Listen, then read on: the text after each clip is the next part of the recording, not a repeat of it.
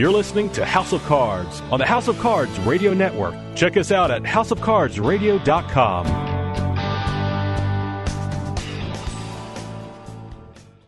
You know what cheers me up? What? Rolled up aces over king. Ladies and gentlemen, boys and girls. The House of Cards. Today, the game is different. With author and professional poker player Ashley Adams. Okay, you have some skill.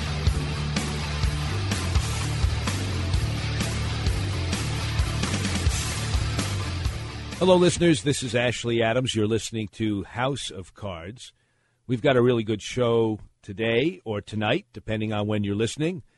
We've got the CEO and founder of a really interesting free online poker site for teams of poker players or folks that want to join teams, but it's legal, easily accessed, fun poker. It's called Hog Wild Poker or Hog Wild Poker Leagues. It goes by both names, and we're going to have Jeff Amrein on to talk about it. And then we got a guy that is really up my alley. I had a lot of fun talking to him. This is a an historian, a New Jersey historian, Nelson Johnson, who has written the history of Atlantic City before the re- the rebirth of gambling. The guy he wrote about the history of Atlantic City from the turn of the century up till about the 60s when Atlantic City was a wide open town, something I didn't know anything about. He's going to talk about that, talk about his book. And his book, Boardwalk Empire, has been made into an HBO series. A very interesting guy, a very interesting interview. We'll also have a mailbag segment, so stay tuned.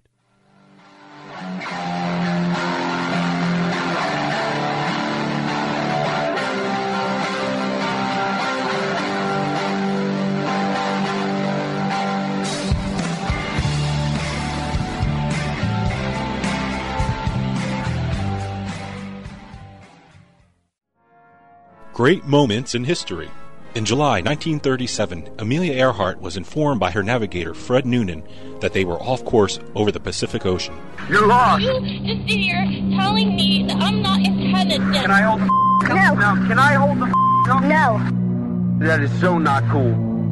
In June 2008, House of Cards began podcasting. Go to houseofcardsradio.com and click on the podcast button for all recent show downloads.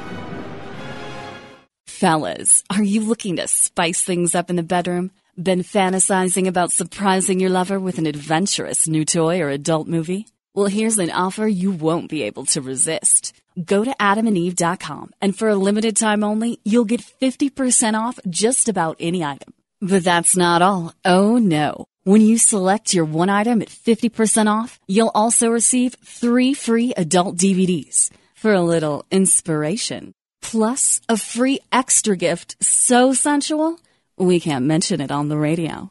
And to top it all off, we'll even throw in free shipping on your entire order. And no, we're not teasing. So check out adamandeve.com today for this special offer. Get 50% off one item when you type BABE16 for the offer code upon checkout. When you do, you'll get three free DVDs, a free extra gift, and free shipping. Just use offer code BABE16 at adamandeve.com. You're listening to House of Cards on the House of Cards Radio Network. Check us out at houseofcardsradio.com.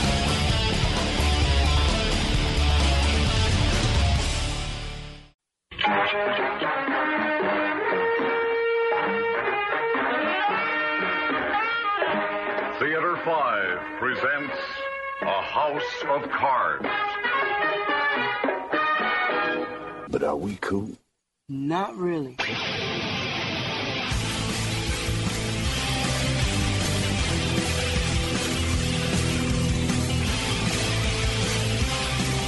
Welcome back, listeners. This is Ashley Adams. You're listening to House of Cards, and I am joined by somebody I am eager to talk to because his site is and his business is so intriguing. I'm here on the air with Jeff Amrein. Jeff, are you there? I am here. Thank you for having me on. You're absolutely welcome. This is a service to our listeners to find out about your company, which is Hog Wild Poker Leagues. Now, it's interesting, Jeff. I've gotten some emails about tournaments on Hog Wild Poker, and I really did. I didn't visit it. I've been very busy, but I'm hoping you can tell us as much as there is to know about Hog Wild Poker. Oh, I'd be happy to. Great. Well, you, you want me to just begin? Please, just begin. Yeah. All right. Hog Wild Poker is um, was was formed out of an idea when I had a poker league. So uh, I'm a longtime developer, um, and we at our local poker league wanted to find some software that would allow us to run our own poker site basically for ourselves, a small poker league. We didn't want to run on somebody else's site. When you Uh, say in your own words- poker league, you mean you wanted to find a way you could continue to play online with folks folks from your group. Is that what you mean? That's correct. Okay. We had a lot of guys that traveled on and off and uh, from work, and we said sometimes we want to play live and sometimes we want to play online. And and I looked for a piece of software and just couldn't find one. I found you know the traditional sites that that may let you create a league, but really under their control, um, under their rules. And I said, this is crazy. There there should be a site out here where anybody can go in minutes create their own poker league uh, completely schedule it, uh, invite who they want, uh, c- control the blinds, the you know how fast the the action moves, run a game as long as they want, how they want, um, con- um create point systems, create play money systems, and I just couldn't find that. And I said, you know, there's so many um, poker leagues out there where someone wants to do this. The other thing I couldn't find was a site that would let me bo- run both a clock and an online game building points to one leaderboard. And and so we built it. Uh, it took us uh, a couple years to build. Uh, we got people together and some investors, and we built a site where you literally can go first time you log on, hit a hit a blue button on the screen that says tournaments and leagues, and right in the middle of the screen it'll say create your own league. But if you don't want to create your own league, you'll see that there are hundreds of leagues running that are public. There are many private leagues that you can't see, so you can make your league public or private. And uh, first and foremost, we run leagues for people. Uh, the league is yours, uh, your complete control. In other words, if you have somebody on your site that you don't like, kick them off. if you have somebody in your site using foul language, kick them off. And you know, eh, eh, the people who bounce from league to league can choose to stay or not stay. So, so we we built the site, and and you know what's really become fun is we realized with so many poker sites that uh, we could have some competitions, and so we started with one we called the Top Hog, and this is where it, our site really took off. What we decided to do was on a monthly basis go to every league uh, and find their top five players. So we keep a little point system in the background. You can keep your own points, but we keep one in addition that we reset every month. And if you play well during the month, you'll see yourself go to the top of our scoreboard. And if you're in the top five of your league, you get an invitation automatically from the system uh, for a $500 free roll. So imagine uh, hundreds of leagues, all their top five go into a free roll, and everybody plays one free roll. We take your points from that free roll, add them together with the other four people on your team, and that is your team score. And what we end up with is the base, basically the top uh, 25 to 50 leagues are posted every month as the best leagues at Hog Wild Poker, and they win money. So it's a great deal. All right, let let me just break this down. This sound, so, just to summarize, you are a site, an internet site where people can have their own leagues with their own rules, selecting their own players or opening it up to any players they want. They can set their own blind structures for poker games, their own frequency, presumably, of games, and you function as like a bowling alley. You got the pins, but people can come in with their own players and play and set up their own rules, their own scoring system, and everything else. But then, in addition to that, you also have the added bonus since you have so many leagues playing on your site. You have the ability to have competitions between and among leagues and award cash prizes, uh, free rolls, etc., to the best players from all the leagues. That's exactly right. All right, That's so exactly right. then I okay, couple of things. what is the cost to me as the player? How do you make your money? And uh, do you offer any cash games like there used to be on the internet? Well, I wish we uh, all could offer cash games. Uh, you know, it, it's a legal issue in the United States, uh, but we do have free rolls, if that's what you mean. Um, so, so what we did was first we wanted to also create a site that uh, was free. Uh, we wanted our players to voluntarily pay us, uh, so we created something called Hog Bucks. And hog bucks are not mandatory. They're not mandatory for your league, but we use hog bucks to side bet to make things interesting. Uh, we also use uh, hog bucks to play at uh, open tables, so ring games, which are outside of your league, so that you can go play and practice at the ring games and use hog bucks there if you keep winning hog bucks from everybody else, you never have to buy anything. But of course, if you lose your hog bucks, we thank you very much to buy more hog bucks and keep playing. And that's how we support ourselves. Uh, in all of our competitions, uh, there's usually a way to get an edge up by spending some hog bucks, but you don't have to. I'm going to ask you to hold on, and to our listeners, we'll be back in just about half a minute, maybe a minute. Listeners, stay tuned. We'll be right back.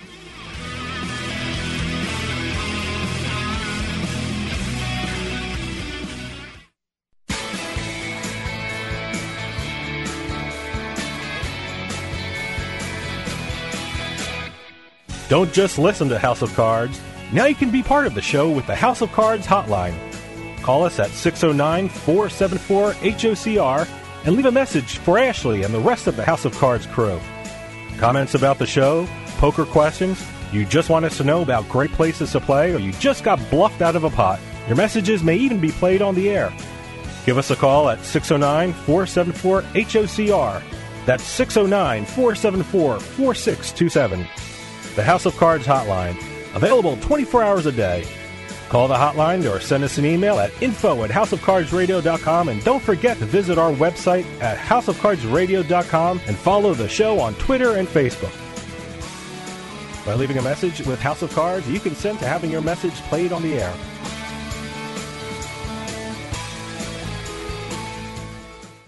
Fellas, are you looking to spice things up in the bedroom?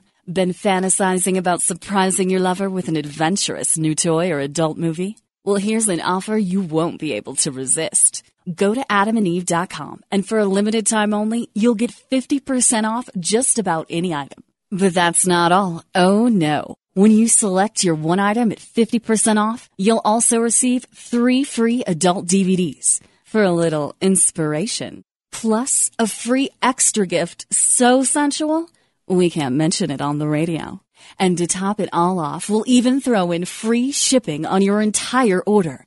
And no, we're not teasing. So check out adamandeve.com today for this special offer. Get 50% off one item when you type BABE16 for the offer code upon checkout. When you do, you'll get three free DVDs, a free extra gift, and free shipping. Just use offer code BABE16 at adamandeve.com. What's the big deal at Seneca Gaming and Entertainment? Live action poker. Endless chances to win. Guaranteed prize pools. Tournaments. Daily events. A bad beat jackpot. Omaha stud and everyone's favorite Texas Hold'em. And thousands of dollars in guaranteed tournament action. Now that's a big deal. Exciting Vegas style poker. Just off exit 20 on I 86 in Salamanca, New York. Across from McDonald's. Online at SenecaPoker.com. Seneca Gaming and Entertainment. Your new destination for a better game.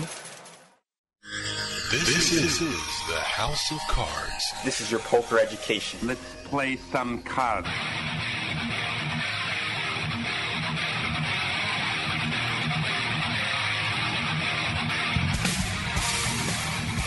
Welcome back, listeners. We're still here with Jeff Amrein. So, when you say a way of getting, so for example, if I were playing in a tournament and the buy-in, um, or the number of chips that I start with were three thousand, if I had some hog bucks, I could get five thousand dollars worth of chips, or do I have that wrong? Um, no, no, that's a little wrong because at that point we would be influencing your league and your game, and we don't really mess with the leagues. Let me give you another example. okay. Um, in addition to the leagues, since we were doing so well and growing so fast, we decided that we would try to find the top 15 people each month on our whole site. So we created a bunch of free rolls. And we said, well, let's kind of create a free roll league that anybody can join in addition to their own league. And you can play in $200 free rolls that we have every week. So that's a pretty good deal. And we will track all the people on a leaderboard, a free roll leaderboard. And so we will take the eight free rolls during the month and we will create a score and you can get on our website uh, www.hogwildpoker.com or hogwildpokerleagues.com either one. And and you can go see the formulas we use but we basically uh, find the top 15 people of the month and we give them each a $500 stake. Uh, and what that means is we have a $500 account for each one of them and then they take the $500 and go play local live tournaments and casinos. And we give them hats and shirts and everything to represent us as kind of our hog wild poker pros. And and so here's the deal. Um, there are eight free rolls. We take your um, average of the eight games but there are 12 more games that are voluntary.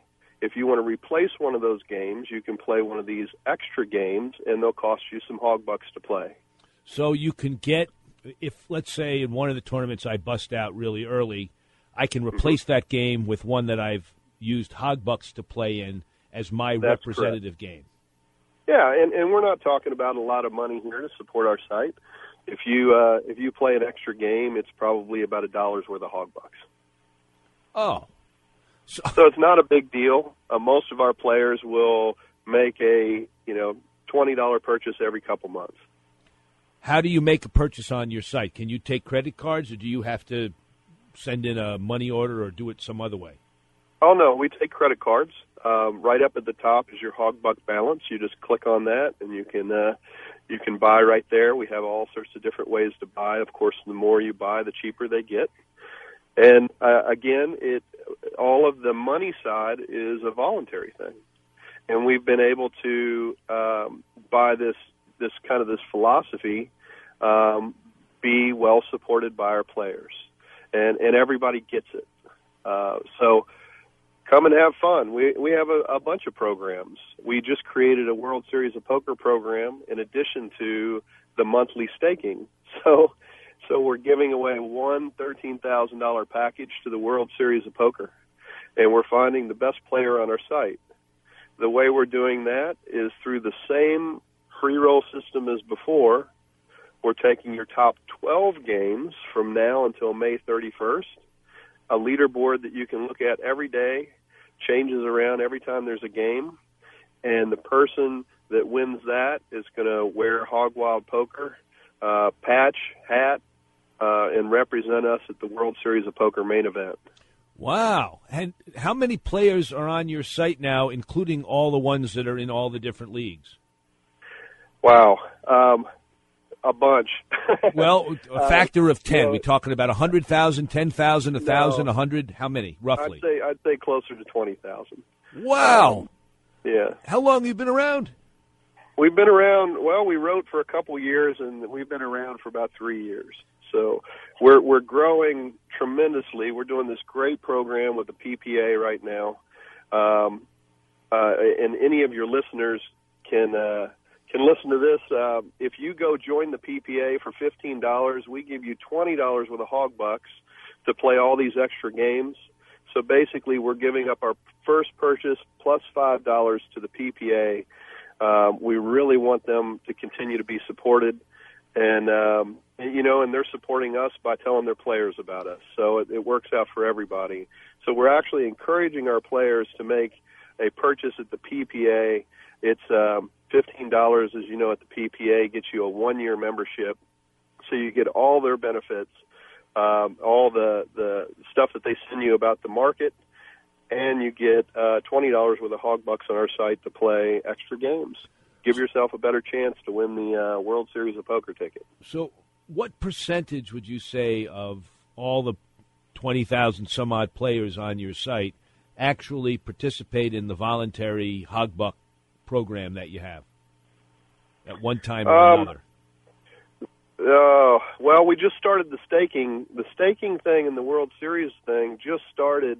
Um, well, really starts uh, on March 1st. We did a um, a February version of it where we gave away four staking um, packages, and we gave our internal people a chance to kind of get a jump on the uh, new people for the 12 best games for the World Series of Poker. But of course, there's three whole months left in that. Plenty, you know, probably 60 games to play. Uh, but there's thousands, um, thousands in that. I think I think on the leaderboard we put the top thousand players. Uh, because of course the top thousand players are always in the running for the top 15 you know, in the last couple games, if you do well in like the last three games, we're only averaging your top eight games for the monthly staking, and uh, uh, we've seen people move hundreds of places by throwing in a couple good scores at the end of the month. So, if if you're coming to Hog Wild Poker, don't feel like you have to start at the beginning of the month for the monthly staking because we're counting all those games from now until May 31st for the World Series of Poker ticket. And it's easy to figure out. All you need to do is go into our product, look on the left side for some blue buttons. You'll see one that says Get Staked. Click it, and you will go into two sections one for the World Series of Poker, the leaderboard, and all the games can be found there, and another one for the $500 monthly staking is what we call it. The leaderboard and all the games can be found in there. Great. It's very easy to follow. Well, listeners, you can read all.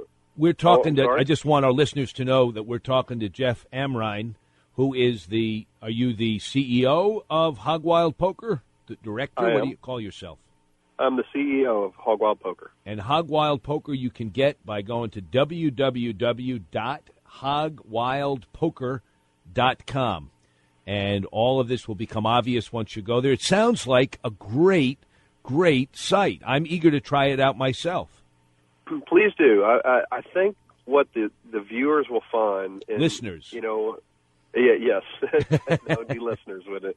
I think what the listeners will find is when they go to our tables the first time, they are going to experience something completely different. I know that's hard to imagine, as I've played on all the poker sites, and you have too.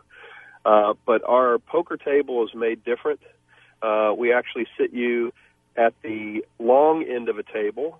Um, it's a 3D perspective. It's it it's not it's very easy on the eyes.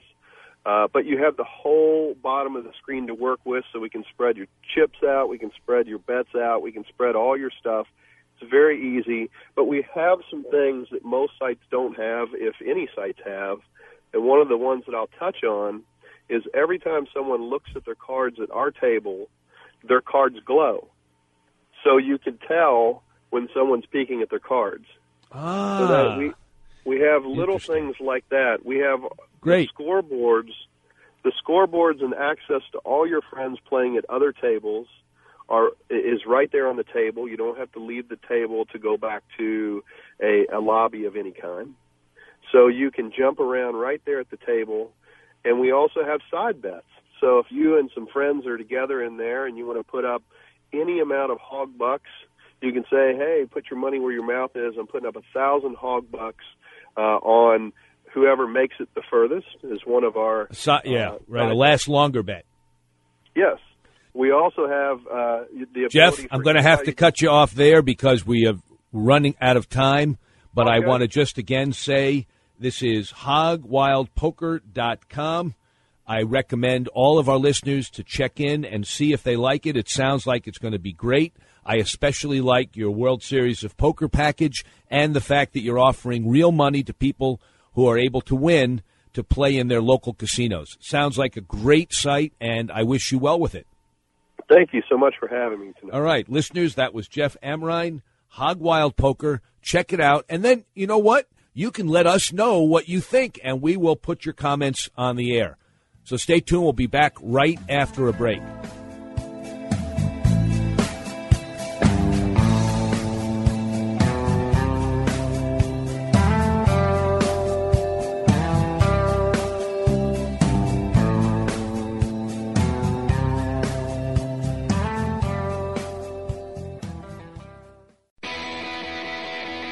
Hey, Jersey, we want to hear from you.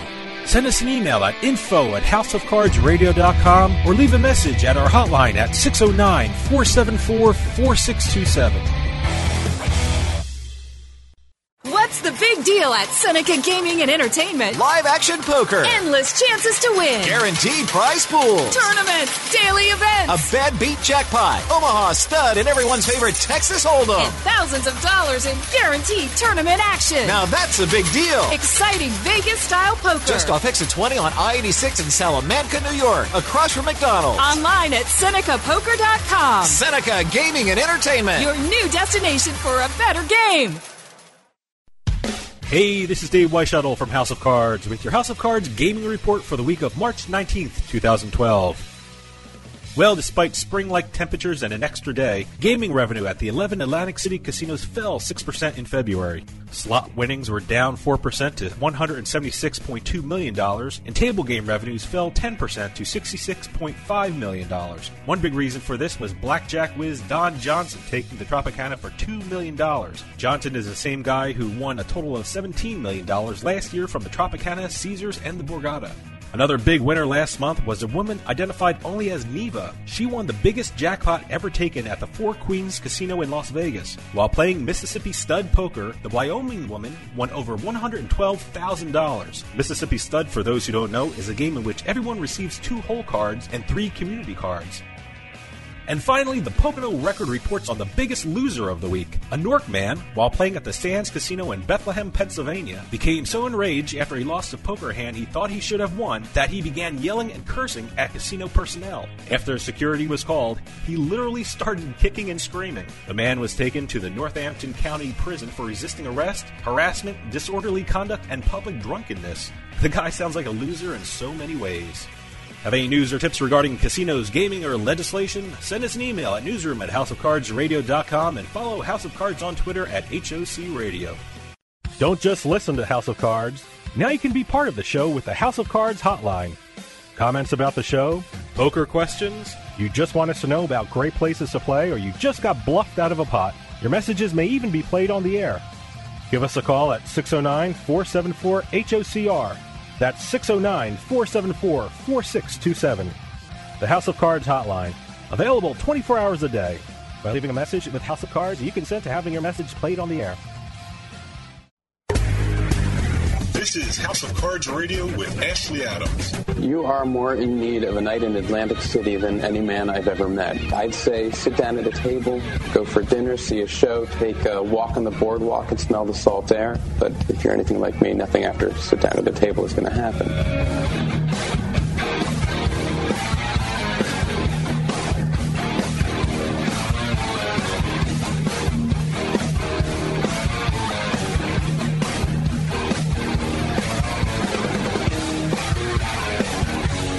Welcome back, listeners. This is Ashley Adams. You're listening to House of Cards, and uh, I want to start this segment with a confession. And the confession is that I like to think of myself as a pretty darn smart guy who knows a lot about American history, especially about gambling history.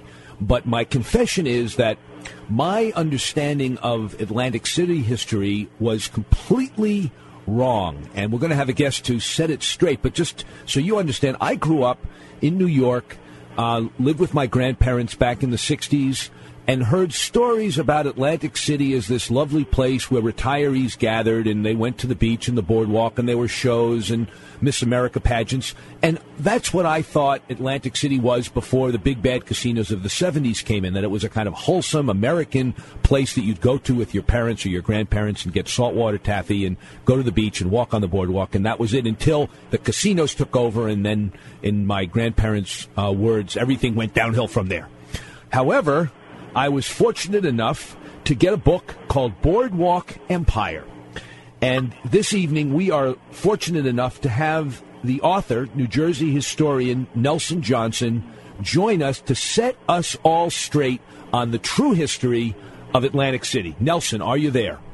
Yes, I am. I'll, I'll do my best to set you straight. That that was an interesting introduction. I I don't think you're quite that uninformed, but uh, I, I I really appreciate the the opportunity to be on your show. Great. Well, now you are the author of Boardwalk Empire, and I will confess to our listeners that I have not read the whole book. I just read a couple of the chapters and then skimmed through the rest just so I could come up to speed quickly enough to ask at least marginally intelligent questions of you. So why don't you start by giving us an overview of what Atlantic City really was all about prior to the 1970s. Why don't you start at the turn of the century and give let us me, an overview? Let, let me, yeah. th- I, one of the best overviews I can give you was from a gentleman that I interviewed years ago. He he he came to Atlantic City at the age of ten in 1905, and I was pressing him for you know why was this town always so corrupt? Why was it you know always problems with the law?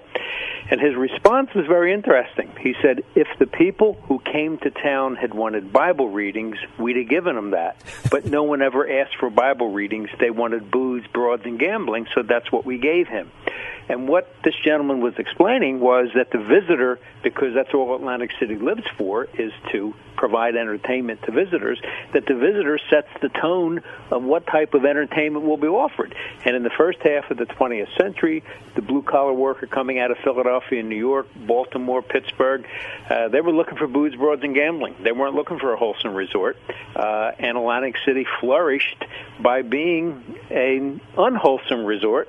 Uh, in fact, prohibition simply didn't happen in Atlantic City. So you Uh, could go. So when my grandfather, who grew up on the Lower East Side of Manhattan and was a poor boy, but then started in sales, clothing sales in the uh, late teens, early twenties, he was a haberdasher and he worked for Moe Levy's, which was a big men's clothing store. Sure, I I know who that is. Yeah. Yeah, and he had he had money in his pocket, and he was an adventurous young guy. He ended up starting his own haberdashery store, but he would go and they'd go to the Catskills. But I believe he probably went to Atlantic City, and when he went to Atlantic City back in the twenties, he had, if he wanted. Now, my grandfather, of course, was a moral saint, at least in the um, in our family history. That's what I was told. But if he wanted to, he could have had any of the speakeasies down there were fully open, fully licensed. Yeah, du- during Prohibition, Atlantic City ran a very wide open town, and the, and the biggest reason for their ability to do that was the clout of their political boss, Nucky Johnson, who was wired very tight into the Republican organization, had lots of friends in the Democratic Party, uh, and Atlantic City was sort of treated as hands off during Prohibition, uh, and that's the thing that excited HBO because they they saw this period during Prohibition where Atlantic City really flourished, and there was this political boss named Nucky, and so that that was the springboard for HBO's uh, interest you know, in the book. So who did they have to do all the the uh, the cinematography and the pictures and stuff? Well, that the the, the the person the person who's the overall producer and, and the creative the director is Terence Winter, who was the same gentleman who won a couple Emmys working with The Sopranos. Uh, wow. and, he and and Martin Scorsese directed the pilot for the first show, uh, and Steve Buscemi's playing Nucky, and there's a lot of big a lot of big name performers in it. And I, I've been to the set, I've watched them film, I see what they're doing, and it's very exciting. They, they've they've taken uh, my book, used it as an inspiration, and they've created something that's going to be think I think very entertaining. Very So entertaining. paint us a picture of walking on the boardwalk or in downtown Atlantic City in the 1920s. What what was it like? Paint us a word picture so that our listeners get a sense of what Atlantic City was really like back then. Well, if you want to, if, if, if you want to think of Times Square by the sea, that that's what it was. I mean, Atlantic City was a tryout town. It was a tryout town for entertainment. It was a tryout town for products. It was a tryout town for clothing. And so the leading manufacturers and, and the leading purveyors of various kinds of good would bring their wares to the boardwalk because they knew there would be millions of people there during the summer, and that would be where they would they would expose their their new lines of goods. For example, General Motors unveiled the Chevrolet there. Uh, in, at the end of the summer, beginning of the fall, every year for like 50 years. Uh, and the same was true of, of jewelry and watches and clothing, uh, different types of food, uh, many, many shows got a tryout in Atlantic City on the boardwalk in the summer before going to Broadway in the fall. So, so Atlantic City was a very busy place during the summers, during the first half of the uh, 20th century, and it was sort of like a like a miniature Times Square by the water. But it was but that's not a full picture because you're also saying that there was prostitution and Oh, yeah, gambling and alcohol. yeah. Well, there wasn't that in Times Square, at least not openly. Re- rem- remember, remember this. If you if you look at American history, you, you, you'll you'll see that before there was prohibition, there was what they called bishop laws, which said no booze on Sundays. Atlantic City's response to that was, "What do you mean no booze on Sundays? That's our busiest day of the week." So Atlantic City was violating the bishop's laws consistently for like 30 years. And when prohibition came, intellectually was a pretty easy leap to go from violating it one day a week to seven days a week, and, and that's exactly what they did. In terms of prostitution, there were there were several districts, and there were and there were many uh, brothels where prostitution was available, and gambling gambling was very wide open. When the FBI came to town at the end of the 1930s to try to get Nucky Johnson, which they they eventually did do. Uh, when they came to town, they found the gambling operations wide open on Atlantic Avenue uh, and on, on the major thoroughfares. So could you walk down the boardwalk and walk into a brothel, or did you have to walk off the boardwalk to the special you, you, district? you, you would have to walk off the boardwalk to get to a brothel or a gambling room, but they were very easy to find. and was there open alcohol on the boardwalk, or did you also have to go to some uh, special There- there areas? would- There, there, there would be restaurants on the boardwalk and hotels on the boardwalk where, where you could get a drink very easily. Yes, of course.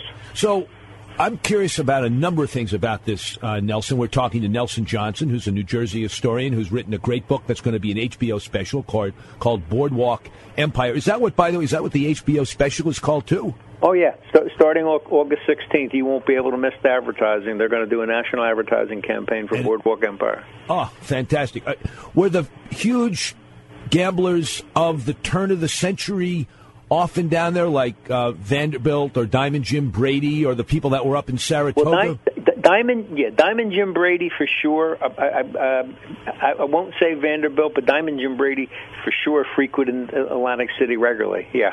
So, uh, so, so, so, so, so did William Randolph Hearst. How long did this last? Did this last into the fifties? Yeah, the the, the, the, the, Atlantic Atlantic City's peak period was probably like 1885 to 1965, and then in the 60s, just things just got worse and worse. But but, but in terms of it being a a wide open town, uh, that period, I'm going to say the end of the 19th century, right on into the middle of it. Gam- gambling sort of got shut down during World War II because the Army came to town, used all the hotels as, as places for housing troops and training them on the beach. So the and the, and the Army was worried about their troops losing money. Uh, the brothels continued, but the but the gambling operations got shut down during the 40s. But then they reopened again in the 50s. But then the whole traffic to the town died down, and, a lot of a lot of gambling interests went out to Vegas. But I was in New York in the '60s, and in the early '60s, people could still, and I imagine a lot of people did, go never. down to Atlantic City to gamble. No, no. If you, if, you if you wanted to gamble in Atlantic City in the fifties, you were then going to do it in places like the 500 Club, like like the uh, Penn Atlantic Hotel. There were there were there were bars and rooms where they had gambling rooms in the back, and they would be mini casinos. I'm saying during during the 10s, the 20s, the 30s, there were there were large properties that did gambling, and then when World War II came, they got shut down inef- in, indefinitely, and they I didn't see. what to do. I see. So before World War II, large Saratoga-like casinos that p- operated pretty much in the open, big grand places, and then after World War II, yes, there was still some gambling, but it was more backroom, underground, smaller, more um, more hidden. You you summarized it very well. That that was the case. Correct. Oh, that, that's very interesting. I didn't know anything about that, but you still did have it until it pretty much died completely by the late '60s, and any gambling action then had all pretty much transferred to either the Bahamas, I guess, or uh, Las was- Vegas. It was gone. It, it, by the by the middle of the '60s, gambling in Atlantic City was basically done. So, what about when people talk about the uh, what I guess is really the rebirth of gambling in the '70s when they uh, legalized casino gambling in Atlantic City and they started building the big hotels? And people say that that really destroyed or kept depressed that depressed part of Atlantic City that's near the boardwalk but not on the boardwalk. In fact, when gambling existed in the 30s and before in a big wide open way, was Atlantic City proper, uh, that part away from the boardwalk, very depressed, or was it a relatively vibrant place from your research? It, it, it, it was a vibrant place, except for portions of what we call the north side. Uh, the, the north side was, was the section of the community where African Americans were consigned to live. You had some really excellent neighborhoods in that portion, then you had some really beat neighborhoods in that portion. Uh, but, the, but the rest of the town, uh, yes, the, the, the housing and the businesses and the rest of the town were very prosperous right on up into the 60s, and then and then like I said, the, the whole economy collapsed in the 60s. Um, I remember reading parts of your book where you talked about the labor force. You talked about the African Americans who worked there and that they were largely uh, the people that worked in the casinos and worked in the industry. Tell us a little bit more about that because that's a chapter of African American history that I didn't know anything about. Yeah, it, it, it, Atlantic City could not have been built and would not have survived without African American labor, uh, and the reason for that is Philadelphia was was paying very good wages to white workers, and if you lived in southern New Jersey, uh, if you weren't a farmer or if you didn't have a profession, uh, if you didn't have your own business, then you could go go become a day laborer in Philadelphia and make a lot of money. And so, if the hotels were to flourish, they needed affordable labor, and how they got that was by recruiting freed slaves and the children of freed slaves out of the upper South, and actually, you know, sent pamphlets and recruiters and, and brought people to Atlantic City to run the hotels. From from 1880 to 1930, more than 95% of the hotel workforce was African American. So they they built the town. There's no getting around it. And when when did the black workforce and really, I guess, the large black population migrate out of Atlantic City? Because if you go there today, at least visibly, it's not a place that you'd think of as being particularly dominated by that ethnic group. So there must have been some shift, or else maybe it is, and I just don't see it. Well, well, well it, it, it, it's it's the majority of the population in Atlantic City today is African American, but the population itself has has declined substantially. The, the year-round population of Atlantic City is probably ha- half today of what it was 60 years ago. Wow. So Oh yeah, that, that's correct. So at its peak, what was the population? The, the population at its peak was around 70,000. And today the population is a little over 35,000. Year, you know, year-round people who live there. Now, hundreds of thousands of people come in each day, but when you talk about year-round population, you know, who, who's living there, you know, on uh, January second, you know, who's there every night? It, it's a, it's a, it's a small population was uh, now I also know of Atlantic City as a heavily organized, union organized place from the uh, 60s on, or at least from when the casino started there on. Construction is organized, uh, public employees are. Was it unionized? Were these black workers unionized at all, or was that absolutely not going on back in before no, the 1950s? Were not. That that absolutely was not going on. Uh, if, if hotel workers back in those days tried to unionize, they'd be fired and replaced with somebody else. Uh, unions didn't get any traction in Atlantic City in a big way uh, until the 60s. Interesting. Now, another thing that interests me as an historian, as an amateur historian, is that I know that the politics of New Jersey as a state, at least my impression of them back in the teens and before in the 20s, was that it was a relatively conservative state legislature. I know Woodrow Wilson came from there before he was president. Mm-hmm. What relationship was there with the state politicians, especially with Wilson and the local, um, the guy that you mentioned, Nucky Johnson? What was their relationship like? Look, look, it, it was bad keep in keep in mind Woodrow, Woodrow Wilson was only uh, governor for two years. Ah, okay. Because when he ran for governor, he had a sight set on the White House. But in the two years that he was there, he did everything he could to make trouble for Atlantic City. Uh, Nucky's, Nucky's predecessor, a guy named the Commodore, Louis the Commodore Kuehnle, he went to jail because of an investigation that that uh, that Wilson had had launched. Uh, so Nucky was only too happy to see Wilson go off to Washington. Well, did the legislature and the, the uh, governor's office kind of accept this as an exception to the general moral climate of the state, or was there money paid to state legislators to leave them alone? I, mean, I know that, for example, in the 70s, when casino gambling was legalized, it was legalized the way a red light district is legalized. It was legalized only in Atlantic City, like they got an island of vice. And I'm You wondering if that was the case earlier, or if it was just. Uh, I, I wonder what the relationship was like. Well, the, the relationship was sort of this way. Nucky Johnson had an incredible fortune of cash coming into his hands each year. So he threw parties not only in Atlantic City, but he threw parties in New York. He threw parties in Philadelphia. He wooed powerful people. It was nothing for him to take a take a train load full of people, and by train load I mean you know a couple hundred people, to go see a World Series game, uh, to, to to go see a Broadway play, uh, and he would he would invite people of power, people of influence, and he would entertain them. His income, the FBI estimates that his income throughout the 20s and the 30s was in excess of six hundred thousand dollars a year in cash, untaxed. So th- think of what that means in today's dollars, and the type of people that you'd be able to influence with that kind of money, and by you know by throwing them parties. Because Atlantic City was a great party town. He he would have his limousine sent to pick people up and bring them to town to party. Wow, that's He was- interesting. He, he was an enormous party person. I- Johnson was. And you're not talking about a political party. You're talking No, about his. he, was, he, he was he was nominally he was nominally a Republican, but the the only philosophy he, he had was to keep the town prosperous and to make all the money off it that he could. Well, here's something that interests me. We had on as a guest a while back Stephen Fischer, who wrote a book about uh, when the mob ruled Vegas and how the the uh, mafia really controlled that city for many many years and how they did it and how they got money in and money out with the skim and everything. What's interesting to me is I haven't heard you mention organized crime in Atlantic City and how. Tell us about the relationship of organized crime to Atlantic City and either how it was kept out or how it existed.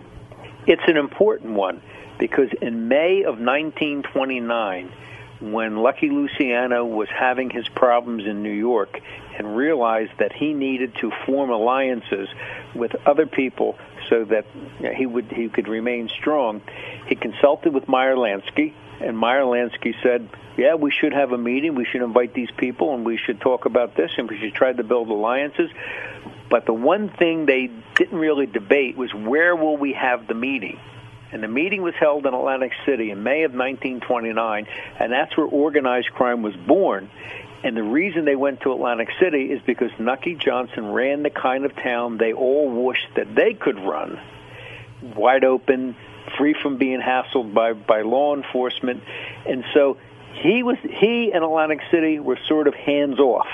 And you didn't have organized crime, meaning the the you know, serious Italian mafia organized crime didn't come to town until the 60s and the 70s with the Angelo Bruno family out of Philadelphia. Prior to that, Atlantic City really was its little world of its own, and Nucky Johnson was respected by the mafia. He was respected by the politicians, and, and he wore two hats the way nobody I know of in the 20th century was able to wear two hats. I see. So he was strong enough and respected enough to keep the mob from taking over Atlantic City because he essentially functioned as the mob of Atlantic City. Is that right? You are, you are correct. You stated that very well. You okay. are correct. So, I mean, power abhors of a vacuum, and he just ensured that there was no vacuum there. What about after he died or after he left? What happened in, I mean, when did he leave? Well, he, he he went to jail in 1941, and, and and not long after that, the army came to town. Uh, his the, the boss who replaced him was a guy named Hap Farley, and Hap Farley had learned from his two predecessors, both of whom ended their careers in jail, and Farley was determined that he wasn't going to go to jail. So Farley delegated some of the really corrupt practices to, to two gentlemen, one by the name of Herman Stumpy Orman, and the other one uh, James Boydie Boyd. Uh, he, they, they were his two operatives that he really relied upon, and Farley went on to become one of the most powerful people to serve in Trenton. He was the state senator. He was responsible for a great deal of legislation, and, and I have interviewed governor's chief of staff who said that when they met with the president of the Senate, Hap Farley, his agenda came first, and if they had enough time, they got the governor's agenda, or else the governor's agenda would wait till the next meeting. He really, Farley really was a very powerful man in Trenton for a long time, but none of the flamboyance of Nucky Johnson, and while he was corrupt, he kept himself insulated by surrounding himself with the right people. Fascinating. Well, I'm eager to see the HBO special, and I'm eager to go back to your book and read it more thoroughly. We're talking to New Jersey historian Nelson Johnson, who has written a great book about the history of Atlantic City, the underground history, so to speak, called Boardwalk Empire, soon to be a series on HBO. I have one last question for you. We got a couple of minutes left. Sure. Can you tell us anything about whether poker as such existed, whether poker was played, and if there's are any interesting stories about poker, because our listeners are all poker players. Well, the, the answer is that there were there were lots of card games in those days, and I and I think poker probably was played during the end of the period. But you know, the, the big thing was the big wheel and, and roulette, and there was crap games. Uh, card, there were card games, uh, but they weren't as popular as the horse games too. There's a lot of illegal illegal betting on on horse races all across the country. Uh, I can't I can't tell you that you know that, that there was a lot of poker. I Did they have a say that. wire? Was there a, a wire Oh yeah, there was a wire. Yeah, definitely. And there, there, there, there- there was a wire that came out of Philadelphia, uh, and they would have horse races, and and and there would be big gambling on horses uh, right there in, in in the horse rooms, and some of those are right on Atlantic Avenue. That was wide open. Did people do sports betting? Did they bet uh, Yeah, baseball there was- games? there, there was sports betting on there was sports betting on baseball and college football. There really wasn't much pro football to speak of, but college college football was real popular, and so and so was baseball. Fascinating. Well, I'm I'm very glad that you came on as a guest. This is a whole part of American history that I didn't know anything about. Shame on me, but now I do, and now my interest is really piqued, and I'm eager to eager to go back and read your book more thoroughly. Thank you for coming on, Nelson, and uh, let us know when you write a sequel. Thank you for the opportunity. All right, that was Nelson Johnson, New Jersey historian, author of Boardwalk Empire. We'll be back after a brief commercial break.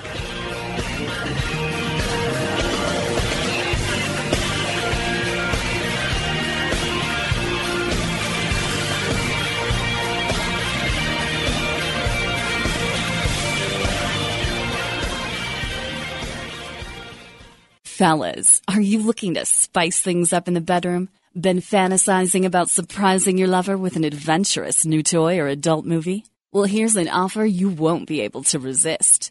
Go to adamandeve.com and for a limited time only, you'll get 50% off just about any item. But that's not all. Oh no. When you select your one item at 50% off, you'll also receive three free adult DVDs for a little inspiration. Plus, a free extra gift so sensual, we can't mention it on the radio. And to top it all off, we'll even throw in free shipping on your entire order.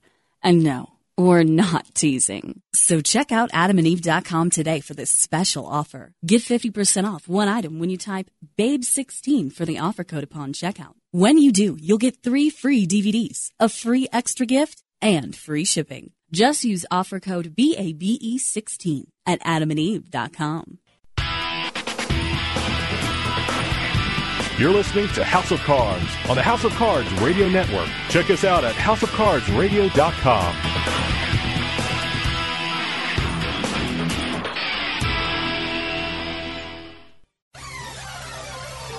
You're listening to the House of Cards. Join us online at houseofcardsradio.com. I can't believe I'm in a hand with Tex Brunson. The name's Doyle, not Tex, Doyle. What? Seriously, Doyle? Yes, serious. Well, that's a tell. That's probably a tell.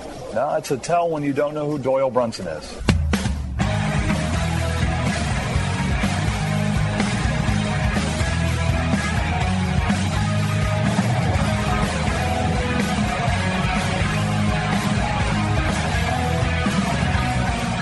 Welcome back, listeners. This is Ashley Adams. You're listening to House of Cards, and we're joined in studio, as we are each week, for the mailbag segment by my producer, Dave Weishattle. Dave, what's cooking? Well, Ashley, every other week it sounds like we've had guests talking about this intrastate legislation on uh, online gambling. I think we're getting a lot of questions about that, and basically, was everyone's asking your opinion, is this a practical approach by states if they want online gambling. Hmm. Boy, am I out of my depths there. I mean, I I'm eager to learn more, and I'm happy to have the guys on the show to talk about it.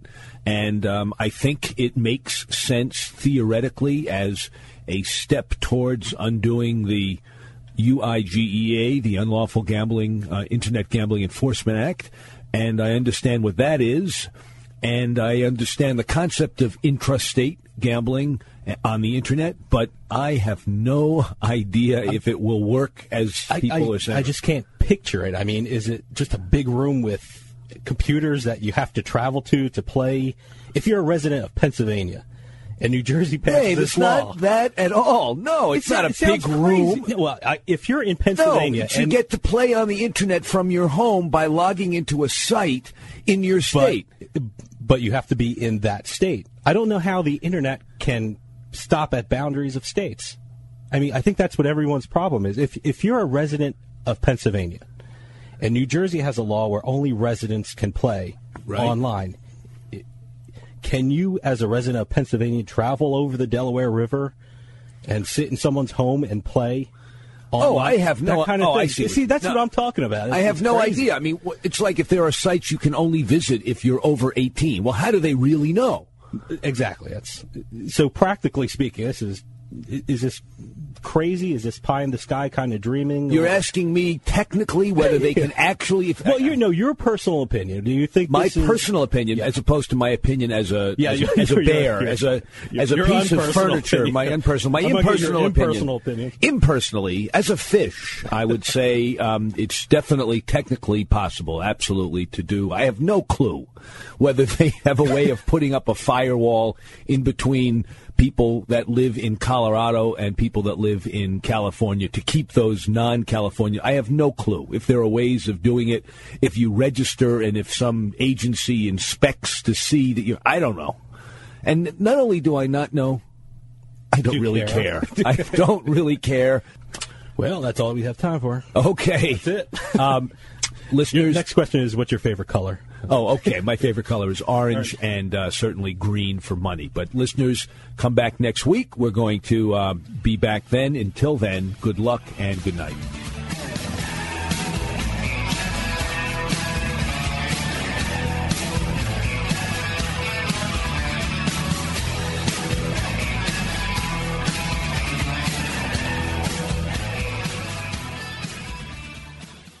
This podcast is a part of the C Suite Radio Network. For more top business podcasts, visit c-suiteradio.com.